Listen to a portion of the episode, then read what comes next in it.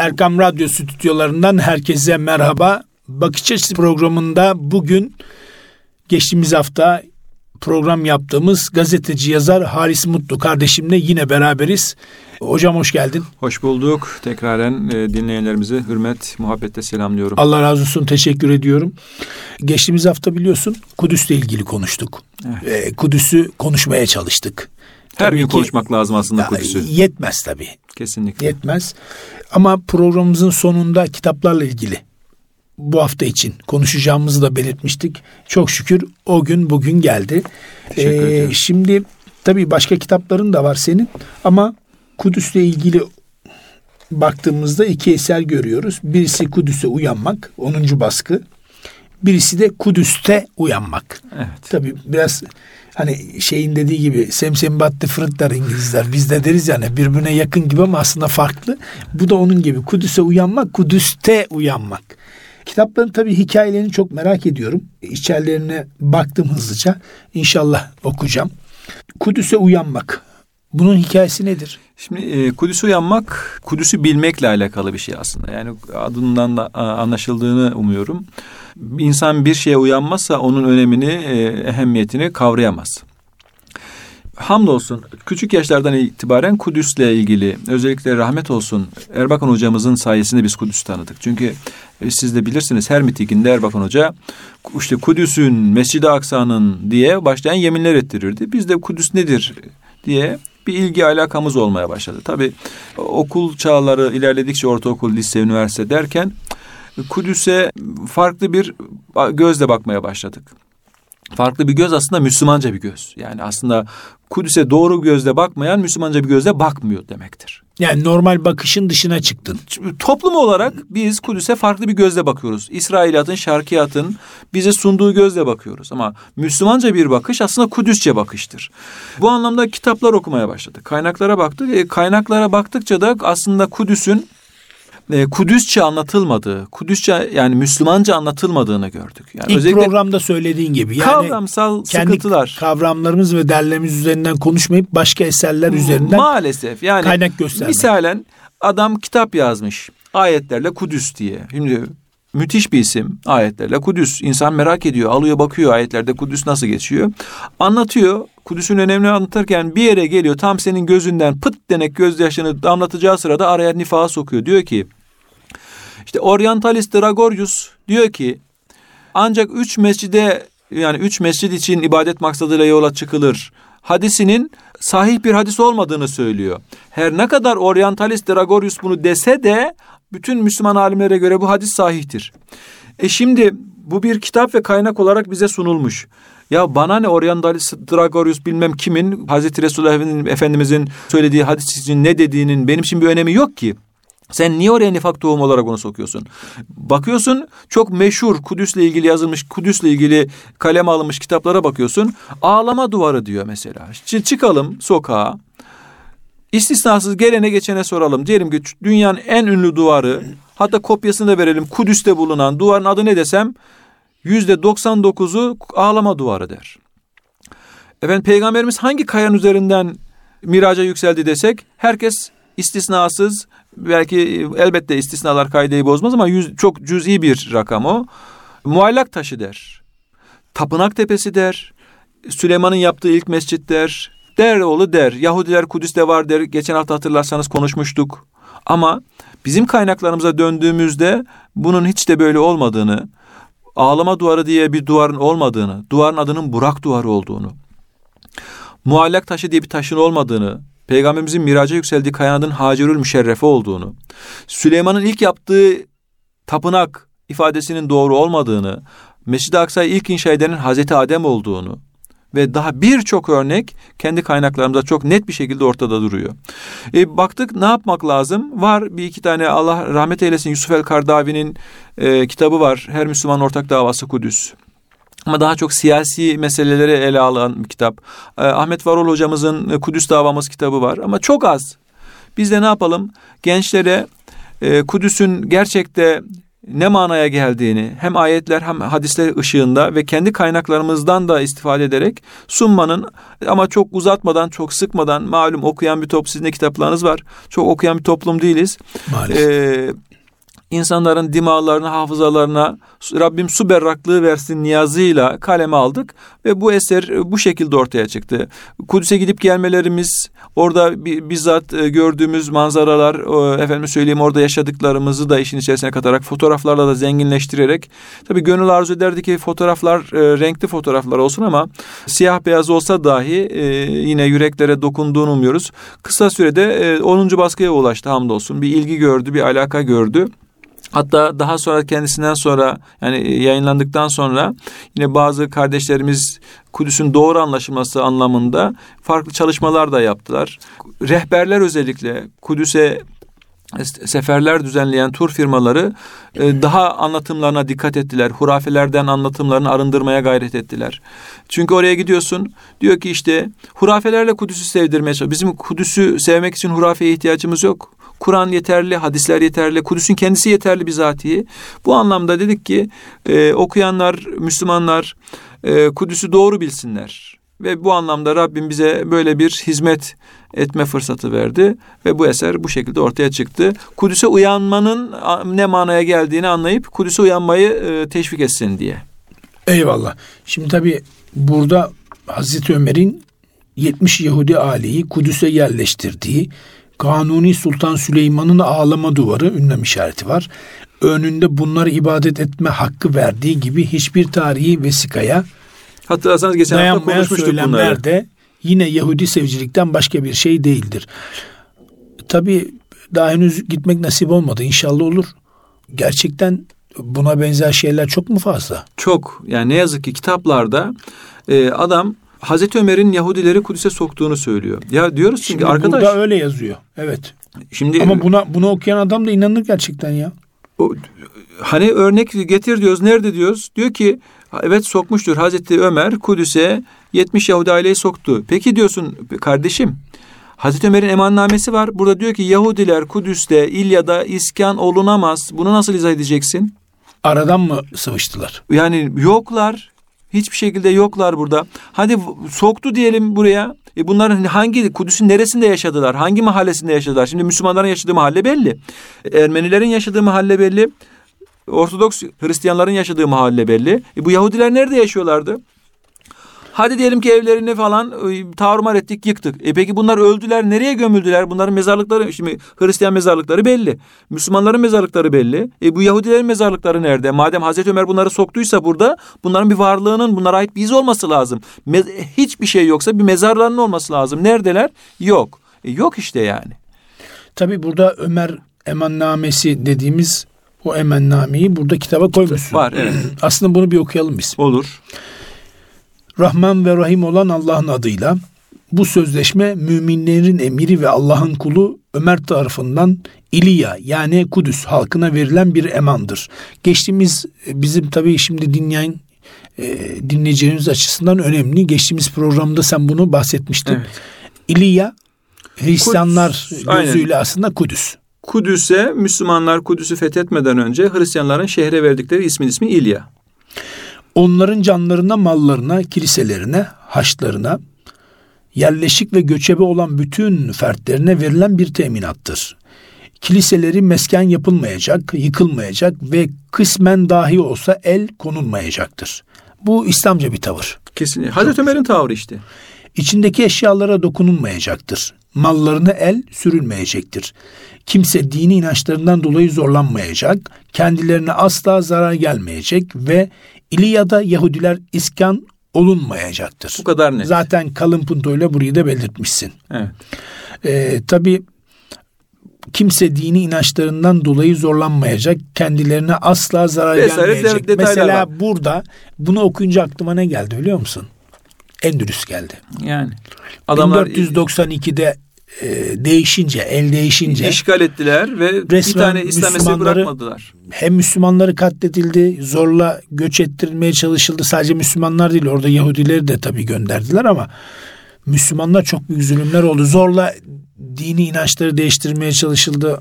Şimdi bakın orada e, ilk girişte kiliselerine el konulmayacak bir kısmen dahi olsa değil mi okudunuz az önce? Tabii tabii tabii. Şimdi çok yaygın ve özellikle televizyon ekranlarında Kudüs, Hazreti Ömer ve Kıyamet Kilisesi söz konusu olduğunda bir şey anlatılır. İşte Hazreti Ömer Kudüs'e girdi. Rahip Sofranius ona işte burada namaz kıl.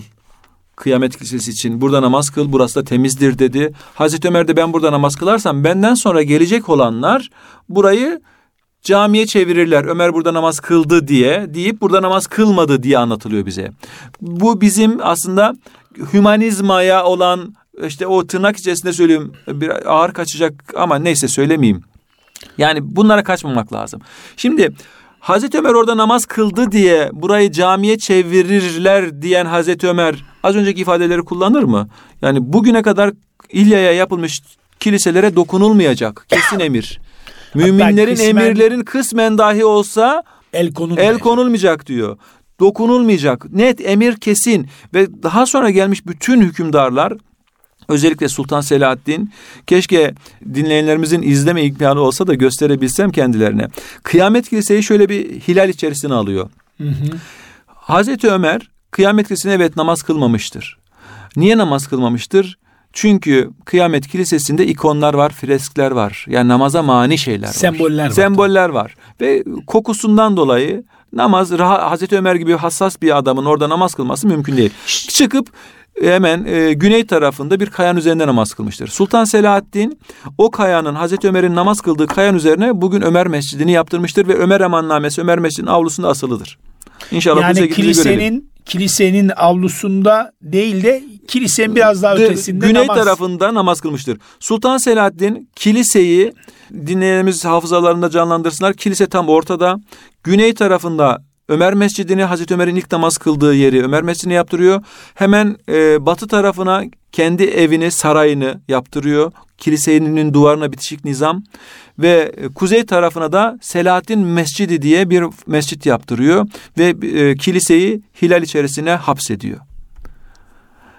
Kilisenin çatısı bugün Müslümanlarındır. Yeryüzünde bütün Hristiyanların tek ortak değeri olan Hani biliyorsunuz Ortodoks Katolik'e, Katolik Protestana, Protestan Süryaniye, Süryani Ermeniye vesaire vesaire gitmezler. Ama hepsinin ortak noktası Kıyamet Kilisesi. Niye? Hazreti İsa üzerinden oraya bir önem atfederler. Kimisi orada çarmıha gerildiğine, kimisi orada defnedildiğine, kimisi oraya ineceğine, kimisi oradan yükseldiğine vesaire vesaire. Sayıklerle oraya kutsiyet atfederler. Sultan Selahaddin aslında kiliseyi alıp çevirmek istiyor ama Hazreti Ömer'in emri kesin olduğu için burası dokunulmayacak, el dahi konulacak kısmen dahi olsa diye emir verince Sultan Selahaddin oraya Hazreti Ömer'in emrine uyarak dokunmamıştır ama bir üçlü kıskaç altına almıştır. Gittiğimizde de çember altına mı aldın? Ve böyle yani bak gözüm kulağım üzerinizde ona göre ha. Çünkü o gün İslam'ın karşısında en büyük güç Haçlı ordusu var. Hristiyanlar. Hristiyanlar var. Bak ben ancak sizin e, buradaki varlığınız benim size müsaade ettiğim kadardır mesajını veriyor. Siyasi bir deha yani. 88 yıllık esaret ve Sultan Selahaddin. Nasıl görüyorsun? 1099 yılında Müslümanlar bugünkü gibi Kudüs'e uyudular. Kudüs'ün önemini yitirdiler. Müslüman dünya paramparça oldu. Başsız kaldı. Yani bugün hilafetsiziz ya. O gün çift başlıydık. Bir yanında Abbasi, diğer yanında Fatimi halifeliği vardı. Böyle bölük bölçük olmuştu. Her biri Halil Cibran'ın ifadesiyle kendini baş zanneden farklı bir baş olmuştu azıcık bileği palazlanan, eli kılıç tutan ben beyim diye ortaya çıkıyordu. Küçük küçük beylikler olmuştu, oluşmuştu. Anadolu'da bile, dünyanın dört tarafında, Orta Asya'da, Afrika'da herkes başlık iddiasında bulunuyordu. Paramparça olmuşlardı ve bundan istifade eden e, Haçlı dünyası geldi Kudüs'ümüzü bizim elimizden aldılar. 99 yıl boyunca Kudüs, e, estağfurullah 1099'da işgale uğradı ve 88 e, yıl boyunca 1187 yılına kadar işgalde kaldı. Sultan Selahaddin kendisine şarkın en sevgili sultanı olarak adlandırılır. Kendisine Kudüs işgal altındayken ben gülemem diye gülmeyi haram saymış bir sultan. Ve Kudüs'ün fethiyle birlikte ümmetin yeniden cem olmasını ki Sultan Selahaddin Eyyubi ordusuyla Kudüs'ü fethetmemiştir Ahmet Bey. Çok önemli bir detay o Öncesinde Kudüs'ü yani gücü yeterdi elbette. Ordusunu toplayıp gidip Haçlı ordusunu oradan Kudüs Krallığı vardı. Kudüs Haçlı Krallığı pekala atabilirdi ama bunu yapmadı. Ümmetin Kudüs uyanmasını sağladı önce. Alimler gönderdi dünyanın dört tarafına Türkistan'dan Fas'a kadar ve Müslümanlarda bir bilinç uyandığında oluştuğunda ki bir parantez açmak isterim burada. İmam Gazali Hazretleri meşhur İhya Ulumiddin adlı eserini Mescid-i Aksa'da yazmıştır. Ve orijinali İhya'nın orijinali Mescid-i Aksa'da halen sergilenir. 1094-1095 yıllarında yani Kudüs'ün işgalinden 4-5 sene önce İmam Gazali Mescid-i Aksa'ya gittiğinde 3000 alimin Mescid-i Aksa'da ilim halkası kurup ders gördüğünü 3000 alim çok değil mi? Her birinin etrafında 10 kişi olsa 30 bin kişi yapar. İmam Gazali diyor ki eyvah din elden gitti. Mescid-i Aksa'da 3000 alim az buluyor. Bugünkü halimizin artık varın siz düşünün. Dört yıl sonra Mescid-i Aksa işgale uğruyor. Sultan Selahaddin tekrar milleti Kudüs'ü uyandırmak için dünyanın dört tarafına alimler gönderiyor. Müslümanlar bir bilinçle Kudüs'e yönelmeye başlayınca ki hatta Sultan Selahaddin özellikle Şam'da ve Halep'te sabah namazlarını bizzat kendisi kıldırır ve Müslümanlara vaaz eder işte sürekli Kudüs'ün Mescid-i Aksa'nın önünden bahsederken gencin biri Selahaddin, Selahaddin yeter. Kudüs Mescid-i Aksa işgal altında sen her gün aynı şeyleri söylüyorsun. Gidelim kurtaralım diyor. Sultan Selahaddin sesini çıkarmıyor. Ertesi sabah oluyor. Gözü dünkü genci arıyor. Nerede dünkü genç? Sultanım bugün gelmedi. O meşhur sözü orada söylüyor Sultan Selahaddin. Nedir o söz? Ne zaman ki Müslümanlar sabah namazına bayram namazına ve cuma namazına gider gibi giderlerse Rabbim o zaman bize Kudüs'ü nasip eder diyor. İşte Müslümanların Kudüs uyanması böyle bir şey. Müslümanlar bir bilinçle Kudüs uyanınca bakın bugün Mescid-i Aksa'nın etrafında Özbek zaviyesi var. Hint zaviyesi var. Afgan zaviyesi var. Hint zaviyesi var. Hintli Müslümanların kurdu. Megaribe mahallesi var. Faslı Afrikalıların. Türkiye ve Kürdi zaviyeler var. İşte Sultan Selahaddin'in vakfettiği, ordusunda bulunan Müslümanlara vakfettiği yerler buralar. Hala bu isimlerle anılırlar. Ümmetle birlikte gitti, ümmeti cem etti. Ümmet şuuruyla gitti ve Kudüs'ü fethetti. Biz bugün e, aynı şuurla, aynı bilinçle yeniden ümmeti ayağa kaldıracağız. Önce tabi Fatımi fitnesine son verdi. Fatımi fitnesine son vererek hilafeti tekrardan e, tek elde cem etti. Bugün biz de aynı bilinçle, aynı şuurla ayağa kalkıp yeniden bir başla Kudüs'e yürümek, Kudüs'e uyanmak durumundayız. Öbür türlü hakikaten eğer yeryüzünde nizam verici olmak istiyorsak Kudüs'süz olmazın farkına varmamız lazım. Kudüs'süz olmaz. İnşallah. Pekala araya gideceğiz ama araya gitmeden önce şu soruyu da sormak isterim. Kudüs sokaklarında gezerken hüzünlendin mi? Mümkün değil hüzünlememek. Yani taşlara bakıyorsun o taşlar sanki sana tarihi anlatıyor tarihte anlat bir şeyler fısıldıyor. Ya neredesin bak. Burada Sultan Baybars geldi geçti. Burada Ömer geçti. Burada efendime söyleyeyim daha öncesinden Selahattin. buradan ya İbrahim Hazreti İbrahim yürüdü. Peygamberlerimiz yürüdü. Burada Hazreti Davut yürüdü. Hazreti Davut'un kabri bak yukarıda diyor duvarlar sana. Bak Hazreti Süleyman burada cinleri çalıştırdı diyor. Hazreti İsa burada Mescid-i Aksa'ya baktı. Mescid-i Aksa'ya bakarak burada gözyaşı döktü diyor. Hazreti Ömer benim üzerimden bana dokunarak cübbesini bana sürüyerek Mescid-i Aksa'ya yürüdü diyor. Sultan Selahaddin benden içeriye girdi hürmetle diyor. E sen de bunları biliyorsun, haliyle hüzünleniyorsun. Bir yandan da gurur duyuyorsun. Peygamberlerin yürüdüğü yoldan yürüyorum diye. O büyük sultanların yürüdüğü yoldan yürüyorum diye hüzünleniyorsun haliyle. Bu Kudüs'ün bu yanı hakikaten insanı farklı bir coğrafyaya, farklı bir iklime götürür. Gitmedik ama e, anlattığın o dakikaları hissiyatı alınca insan zorlanıyor tabii yani şey değil. E, Ramazan'ın vermiş olduğu atmosferle beraber Allah inşallah nasip eder. Öyle inşallah diyelim. bak Hazreti Resulullah Efendimiz diyor ki oraya gidin ve orada namaz kılın. Hazreti Meymune radıyallahu anh diyor ki ya Resulallah oraya sürekli gidin oraya gidin diyor. Oranın e, ya gidemezsem oraya gidin ve orada namaz kılın diyor. Peygamberimiz çok açık emir gibi oraya gidin ve orada namaz kılın. Ya gidemezsem kandillerinde yakılmak üzere gitmeze denk gelecek şekilde zeytinyağı gönderin diyor. Bugün ben zeytinyağı mümkün değil çünkü zeytinyağı artık ki hadis-i şerifte Hicaz bölgesinde zeytinyağı Bilad-ı Şam'dan yani Kudüs'ten gidiyor oraya. Bu hadis-i şerif şu anlama geliyor. Sizin elinizde olmasa bile orada çok olsa bile bulun buruşturun oraya gönderin. Çünkü orası kurtuluşun anahtarı. Gidemezseniz namazınıza oraya gidip orada namaz kılamazsanız gitmenize denk gelecek şekilde bulun, buluşturun ve oraya gönderin. Bugün kandil olarak ben Kudüs'lü Müslümanları görüyorum. 350 bin Kudüs'lü Müslüman var. Kudüs'te yaşayan ve kimliksiz bu Müslümanlar.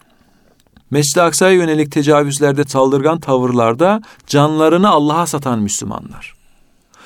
Herhangi bir devlete vatandaşlık bağları yok, aidiyetleri yok. Kimliksizler ve kendilerini Osmanlı olarak tanımlıyorlar. Hatırlarsanız geçen haftaki programda siz komutan olun biz silahınızda kurşun olmaya razıyız demişti. İşte bu insanlar Müslümanların onurunu, izzetini koruyorlar. Bu insanlar Kudüs'ün kandilleri biz gidersek de Kudüs'e Hazreti Resul Efendimizin buyurduğu gibi kandillere destek olan çünkü onlar bizi gördüğü zaman yürekleri genişliyor. Türk geldi sokaklarında yürürken evinin kapısını temizleyen, süpürgeyle temizleyen bir abla gördüğü zaman Türkiye Türkiye diyor. Diller farklı olsa bile gönüller bir, gözler konuşuyor. Hemen sana yapıyor bir kahve ve ikram ediyor ya da hiç yoksa naneli çay ikram ediyor ve bir bakıyorsun ki bakışarak konuşuyorsunuz. Evet. Gerçekten önemli dakikaları aslında barındırıyor bu program. Ee, Kudüs deyince aslında içimizde bir yara. İnşallah Allah nasip ederse bu yarayı en kısa sürede de e, geçireceğimizi de ümit inşallah. ediyor ve Rabbim dua bizim ediyoruz. elimizle nasip etsin Kudüs'ün Amin, özgürlüğünü inşallah. amin inşallah. Kısa bir ara verelim. Programımıza kaldığımız yerden devam edelim. Sevgili dinleyicilerimiz kısa bir aradan sonra programımıza kaldığımız yerden devam edeceğiz. Buluşma noktamız Erkan Radyo. Sevgili dinleyicilerimiz bakış açısı programımız tüm hızıyla devam ediyor. Geçtiğimiz hafta misafir ettiğimiz ve bugün de devam eden o misafirlikteki şahsiyet gazeteci yazar arkadaşımız Halis Mutlu. Ee, şimdi e, Kudüs'ü konuşuyoruz. Tabii Kudüs bizim için çok değerli, çok kıymetli diyoruz. İlk 20 dakikada Kudüs'le ilgili yazılmış olan bir kitabım vardı. Kudüs'e uyanmak. Onu değerlendirdik. Onun hikayesini aldık. Ama bir diğer eser de Kudüs'te uyanmak. Birisi Kudüs'e uyanmak, birisi Kudüs'te uyanmak. E, Bu kitabın hikayesi nedir? Bu kitabın hikayesi de Kudüs'te hikaye yazanların hikayesi aslında. Şimdi Kudüs'te hikaye yazılıyor. Bir kahramanlık hikayesi. Mesela bir hikaye anlatayım Kudüs'le ilgili. Danya isimli bir genç kızımız 17 yaşında. Okuldan çıkıyor. Mescid-i Aksa'ya ki Kudüslerin genel e, tavrıdır bu. İşlerinden çıktıkları zaman mutlaka Mescid-i Aksa'ya uğramak. Orada kendilerine ayrılmış bir mekan vardır. Orayla arkadaşlık ederler. Mescid. Çünkü Mescid-i Aksa'nın her bir karışı, her bir metrekaresi ayrı bir e, şeydir. Bir arkadaşlık barındırır bağrında. Oraya Mescid-i Aksa'ya gidip anasından doğduğu gibi Hazreti Süleyman'ın duasında buyurulduğu gibi tertemiz olmak için Mescid-i Aksa'ya doğru adımlarını atarken Şam kapısında bugün şehitler kapısı deniliyor. Kudüs'ümüzün Şam kapısı var. Bugün Müslümanlar oraya şehitler kapısı diyor. Orada İsrail askerleri, Yahudi askerleri Danya'yı Danya'nın üzerine aramak istiyorlar. Danya buna müsaade etmeyince senin üzerinde bıçak var deyip çekip vuruluyor. Haberlere nasıl yansıyor? Filistinli terörist İsrail askerlerine saldırırken İsrail askerleri o teröristi öldürdü. Ama olayın aslı bu değil tabii. Ve Kudüslü Müslümanlar sosyal ağları bizim kullandığımız gibi kullanmazlar Ahmet Bey.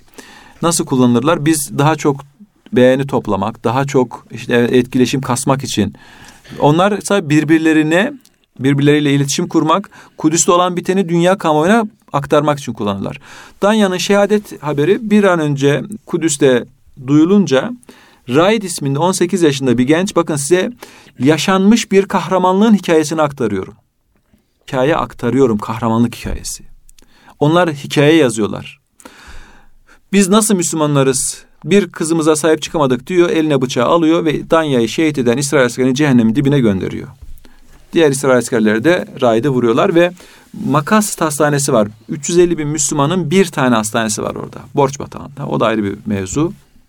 Diyor ki doktorlar Raid hastaneye geldiğinde alnından akan kandan çıkan kokunun e, rahiyası bütün hastaneyi kaplamıştı.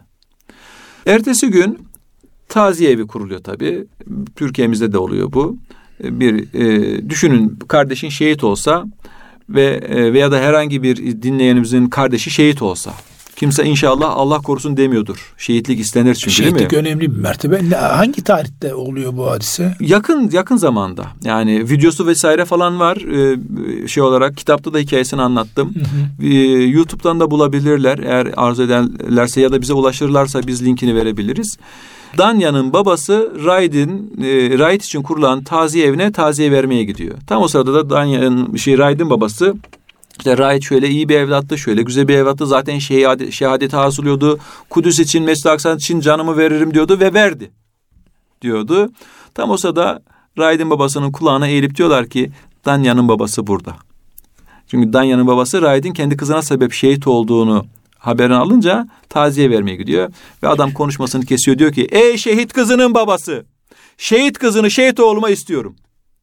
Danya'nın babası bir an tereddüt etmiyor. Raid'in babasının konuşması biter bitmez şehit kızımı şehit oğluna verdim İnşallah düğünleri cennette kurulur diyor. Ve taziyevi birden cümbüş evine diyor iki baba kalkıp kucaklaşıyorlar. İşte bu kitapta buna benzer hikayeler var. Dahasında Kudüs'e gidip Kudüs'te uyanan, Kudüs'e uyandıktan sonra Kudüs'e gitmiş, Kudüs'te uyanan kardeşlerimizin yazarlar var, öğrenciler var, akademisyenler var, öğretmenler, e, var. öğretmenler var.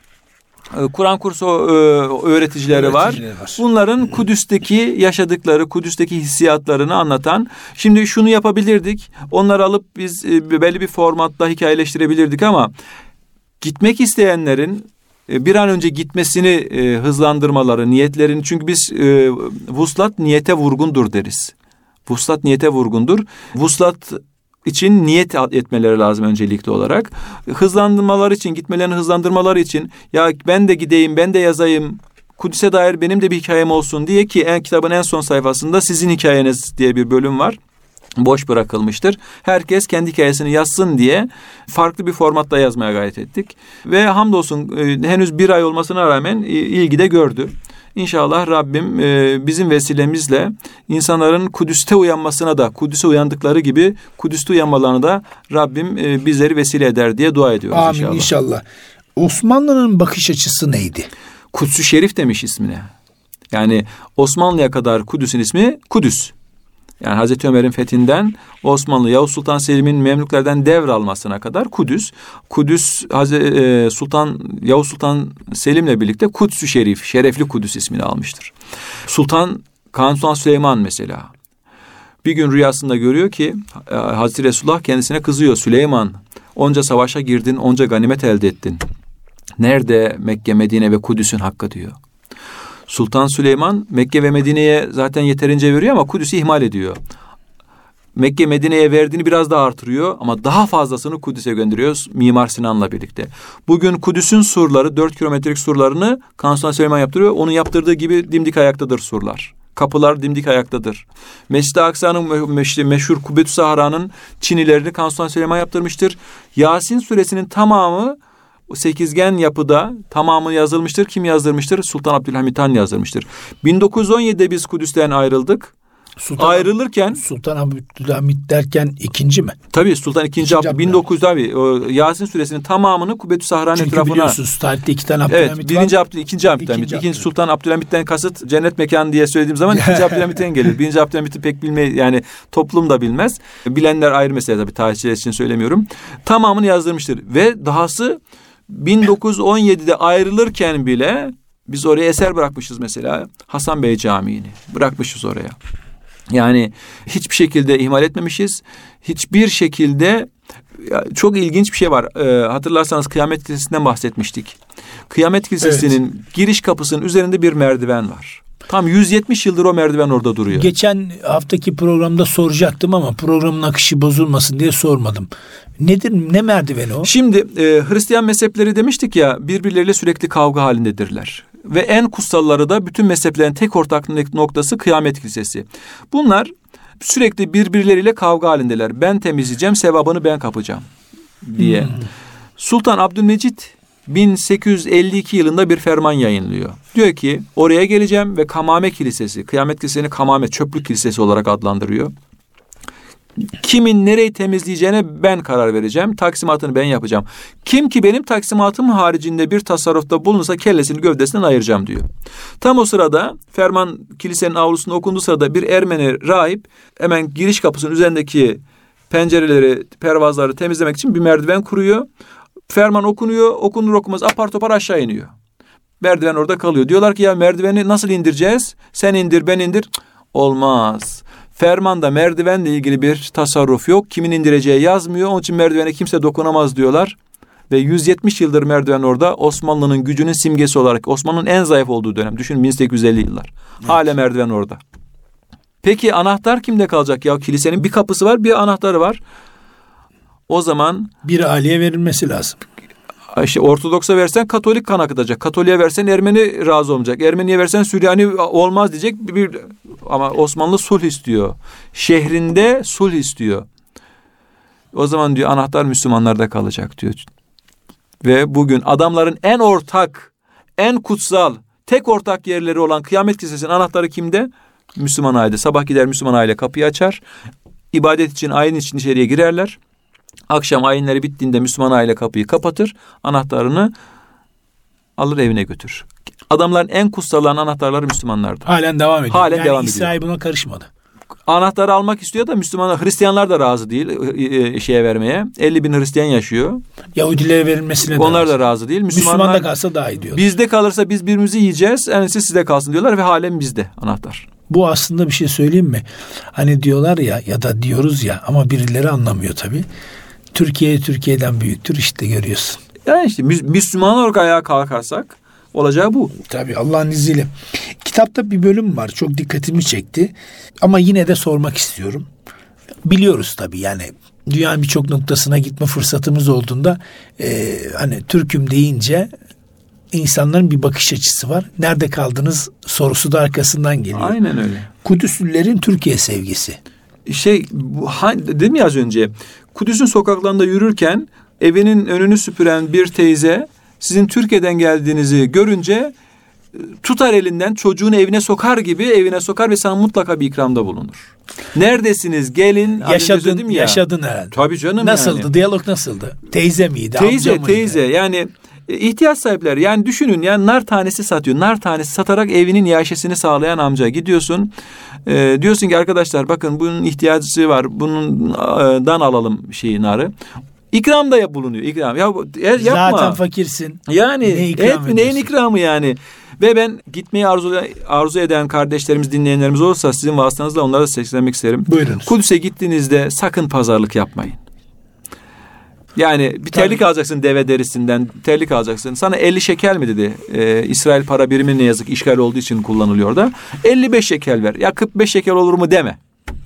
Hurma mı alacaksın? Meşhur hur, e, Kudüs hurması diye bilinen hurma aslında Eriha hurmasıdır ama Kudüs hurması olarak meşhur olmuştur. Galatı meşhur. Evet.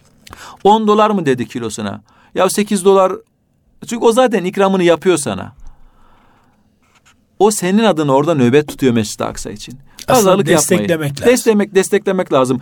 Kendin gidemiyorsan peygamberimizin hadis-i şerifinde buyurulduğu gibi gidemiyorsan birilerinin gitmesine ön ayak olman lazım, destek olman lazım. Bakın size bir şey anlatayım.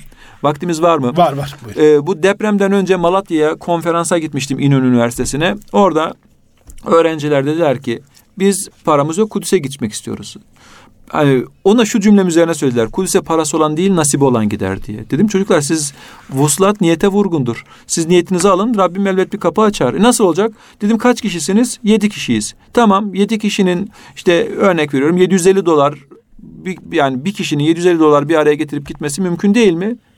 Öğrenci zor. Tamam yedi kişi bir araya gelirse daha kolay olur mu? Daha kolay olur. Tamam. Birini Birbiriniz için biriktirin evet. dedim. Birbiriniz için biriktirin. Birbirleri için biriktirdiler. İsar kardeşini kendine te- tercih etmek. Ve aranızdan çekiliş yaparak birisini gönderin. Şu ana kadar yedi kişiyi gönderdiler Kudüs'e bu şekilde. Ve sayıları da yirmi küsur oldu. Maşallah ne kadar güzel. Ne yapıyorlar? Duyan ya ben de katkıda bulmak istiyorum. Ben de katkıda bulmak istiyorum. Hazreti Resulullah'ın hadis-i şerifi gereğince kandillerinde yakılmak üzere seni gönderiyorum. Kandillerine destek olmak maksadıyla bu şekilde oraya sürekli kardeşlerimiz gidiyorlar. Bu Türkiye genelinde hamdolsun yavaş yavaş yayılıyor gibi. Şimdi tabii bu konuşmalardan şunu anlıyoruz. Ee, Kudüs geçmişte de bizimdi. Şimdi de bizim ama bizim gibi durmuyor. Yani bize ait gibi durmuyor. Bize Maalesef ait ama bizim durmuyor, gitmiyoruz. Yani e, gitmediğin yer senin bizim değildir. değildir. Şimdi geçmişte Selahattin Eyyubi'nin söylemiş olduğu gibi her gün sabah namazına gelirsen bu iş başka bir boyut alır. Pekala 20 yıl önceki Türkiye mi Kudüs'ü daha iyi biliyor? Yoksa şu anda bir şuurlanma var mı? Konferanslarından nasıl görüyorsun? 20 yıl çok uzun bir süre. Yani 6-7 yıl öncesine kadar e, ne yazık yani 2015 2010 Mavi Marmara'dan sonra aslında daha şey olabilir. Yani 2010'dan sonra bir ilgi alaka daha. Öncesi nasıl? Öncesinde ne yazık ki e, çok yaygın ve iftiraya varan bir tavırla Kudüs'e bakıyorduk biz. Filistinler de satmasaydı canım. Böyle bir şey yok kesinlikle de. Yani bunun okumayınca tarihi böyle aldı. Yani yok. Yani adamlar diyor ki ben burada e, Müslümanlar adına nöbet tutuyorum. 40 milyon dolar veriyor. Satmıyorsun. Satmıyor. Yani Sen bu, olsan ne yaparsın? Ki Mescid-i Aksa'da her cuma bu deprem boyunca biz Türkiye'nin yaşadığı deprem boyunca ben Miraç'ta oradaydım. Her cuma istisnasız cuma hutbesinde Cuma hutbesini ira, ira, irad eden e, alim, imam çıkar ve şu fetvayı Kudüs'lü Müslümanların bu şu fetvasını hatırlatır. Kim ki dolaylı yollarla dahi olsa Yahudilere mülk satışına bulunursa katli vaciptir. Böyle bir insanların kalkıp da Yahudilere mülk satışında bulunduğunu söylemek bühtan olur. E, deprem bölgesinde onu da söyleyeyim deprem bölgesi diyorum deprem zamanında yani bizim 6 Şubat'ta yaşadığımız o büyük felakette bir ay boyunca Allah alem belki de şimdi halen devam ediyordur bilemiyorum ama Kudüs Müslümanlar sabah namazlarını genelde kunutlu kılarlar. Biliyorsunuz kunut evet. bir felakete karşı cuma namazını dahi kunutlu kıldılar ve Türkiye için. Kunut e, dualarda namazlarda Türkiye'ye dualar ettiler hep namaz esnasında. Elhamdülillah. Bakış bu. Elhamdülillah. Yani bu bizim için önemli. Evet e, iki haftadır bugün de dahil iki haftadır Kudüs'ü konuşuyoruz. Gerçekten bilmediğimiz çok şey var. Bildiklerimizi tazelemiş olduk. Elhamdülillah, Elhamdülillah Allah hamdü sena olsun e, Kudüs'ü yine duymaya çalışıyoruz. İnşallah da bir gün e, Ayasofya'nın açılış gününde ben oradaydım. E tabi gözyaşı da döktük. Dedik ki ikinci fethi bize nasip oldu. İnşallah. Elhamdülillah. Elhamdülillah. İnşallah Rabbim nasip eder. Kudüs'ü de görürüz. Çünkü e, her şeyin üstünde aslında Kudüs. E, geçtiğimiz programda da sen de söylemiştin. Allah nasip eder. İnşallah hep birlikte orada bizim topraklarımızda tekrar rahatça huzur içerisinde ümmeti Muhammed yürür, dolaşır ve yaşar. İnşallah cem olmak istiyorsak, kurtuluş arzu ediyorsak, buhrandan kurtulmak istiyorsak Kudüs'e yürümek, Kudüs'e yüzümüzü dönmek, Kudüs'e uyanmak zorundayız. Kudüs'e uyandıktan sonra Kudüs'te uyanmak bize dünyanın anahtarını verecek. Vesilenizle inşallah Ramazan-ı Şerif'in rahmet günlerini, mağfiret günlerini geride bıraktık. Cehennem azabından kurtuluş günlerindeyiz.